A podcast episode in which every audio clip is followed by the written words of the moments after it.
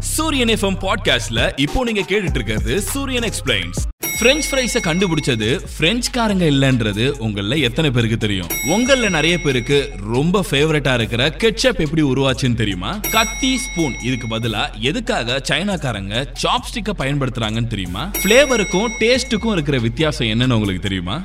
சாப்பிடாம உபவாசம் இருக்கிறத எதுக்காக ஃபாஸ்டிங்னு சொல்றாங்கன்னு தெரியுமா?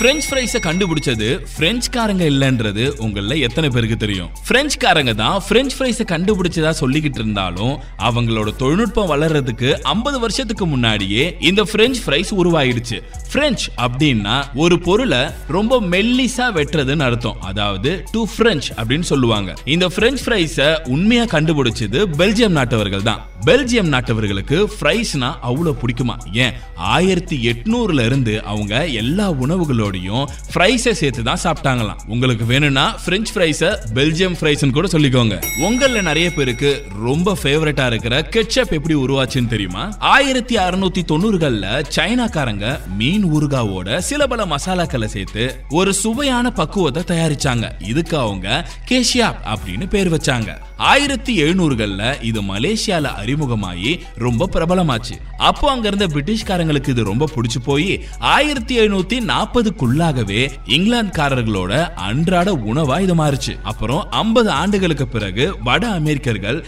சைனீஸ் பக்குவத்தோட தக்காளியையும் சேர்த்தாங்க. இப்படிதான் இன்னைக்கு நாம சாப்பிடுற கெச்சப் உருவாச்சு. கத்தி ஸ்பூன். இதுக்கு பதிலா எதுக்காக சைனாக்காரங்க சாப்ஸ்டிக்க பயன்படுத்துறாங்கன்னு தெரியுமா? ஐரோப்பாக்காரங்க உணவு மேசையில உட்கார்ந்து சாப்பிடும்போது மாமிசங்களை முழுசு முழுசா வச்சு அங்கேயே வெட்டி சாப்பிடுவாங்களாம். இதை பார்த்த சீனர்கள் இது ஒரு காட்டு மிராண்டித்தனம் அப்படின்னு சொன்னாங்க. இதுக்கான காரணம் உணவு மேஜையில உட்கார்ந்துகிட்டு இருக்கிறது ஒரு உணவை சாப்பிடுறதுக்காக தானே தவிர அதை வெட்டுறதுக்காக இல்ல. நம்மளால எப்படி சாப்பிட முடியுமோ அந்த அளவுக்கு சின்ன சின்ன துண்டுகளா சமையல் அறையிலேயே வெட்டி சமைச்சிருவாங்க. அதை சாப்பிடுறதுக்கு போதுமானதா சாப்ஸ்டிக் இருக்கு. இது அவங்க நூற்றுக்கணக்கான ஆண்டுகளுக்கு முன்னாடியில இருந்தே பின்பற்ற ஆரம்பிச்சிட்டாங்க. ஆனா நாம ஸ்பூன் கத்தி இதையும் பயன்படுத்தல சாப்ஸ்டிக்கையும் பயன்படுத்தல. நம்மளோட கைகளை மட்டும்தான் பயன்படுத்துறோம். இது ரொம்ப ஹைஜீனிக்னு மகாத்மா காந்தியே சொல்லியிருக்காரு. பிளேவருக்கும் டேஸ்டுக்கும் இருக்கிற வித்தியாசம் என்னன்னு உங்களுக்கு தெரியுமா? ஒரு சாப்பாடு வாயில வச்ச உடனே நம்மளால அனுபவிக்க முடியிற ஒரு ருசியை தான் நாம டேஸ்ட்னு சொல்றோம். இத வாயில இருக்கிற ருசி மொட்டுகள் தான் தூண்டி விடுது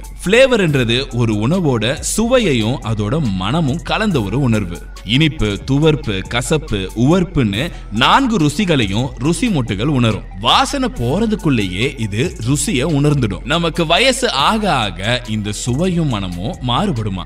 சாப்பிடாம உபவாசம் இருக்கிறத எதுக்காக ஃபாஸ்டிங்னு சொல்றாங்கன்னு தெரியும்? Prima ஃபாஸ்ட் அப்படின்ற வார்த்தைக்கு வேகம் அப்படின்ற அர்த்தத்தை தவிர இன்னொரு அர்த்தமும் இருக்கு. அதுதான் உறுதியா புடிச்சுக்கிறதுன்னு அர்த்தம். சாப்பிடாம இருக்க பழக்கத்தை ஃபாஸ்டிங்னு சொல்றதுக்கான அர்த்தம் என்னன்னா உறுதியான தன்னடக்கம் அப்படின்றது. இந்த காலத்துல இது பல வழிகளில் செய்யப்பட்டாலும் ஒரு காலத்துல சிறை தண்டனை அனுபவிச்சிட்டு இருக்க கைதிகள் அவங்க உடம்பு மேலையும் அவங்களோட மனநிலை மேலையும் எந்த விதமான அக்கறையும் இல்ல அப்படின்றத எதிர்த்து பண்ணுவாங்க. அப்புறம் கடவுள் நம்பிக்கை இருக்கிறவங்க கடவுளுக்காக இதை பண்ணுவாங்க. இது பல ஆண்டுகளா உறுதியான கட்டுப்பாடோடு இருக்கிறதுக்கு அர்த்தமா இருக்கு. இது பழைய காலத்துல இருந்தே உறுதியான கட்டுப்பாடோடு இருக்கிற ஒரு முறைன்னு சொல்லலாம்.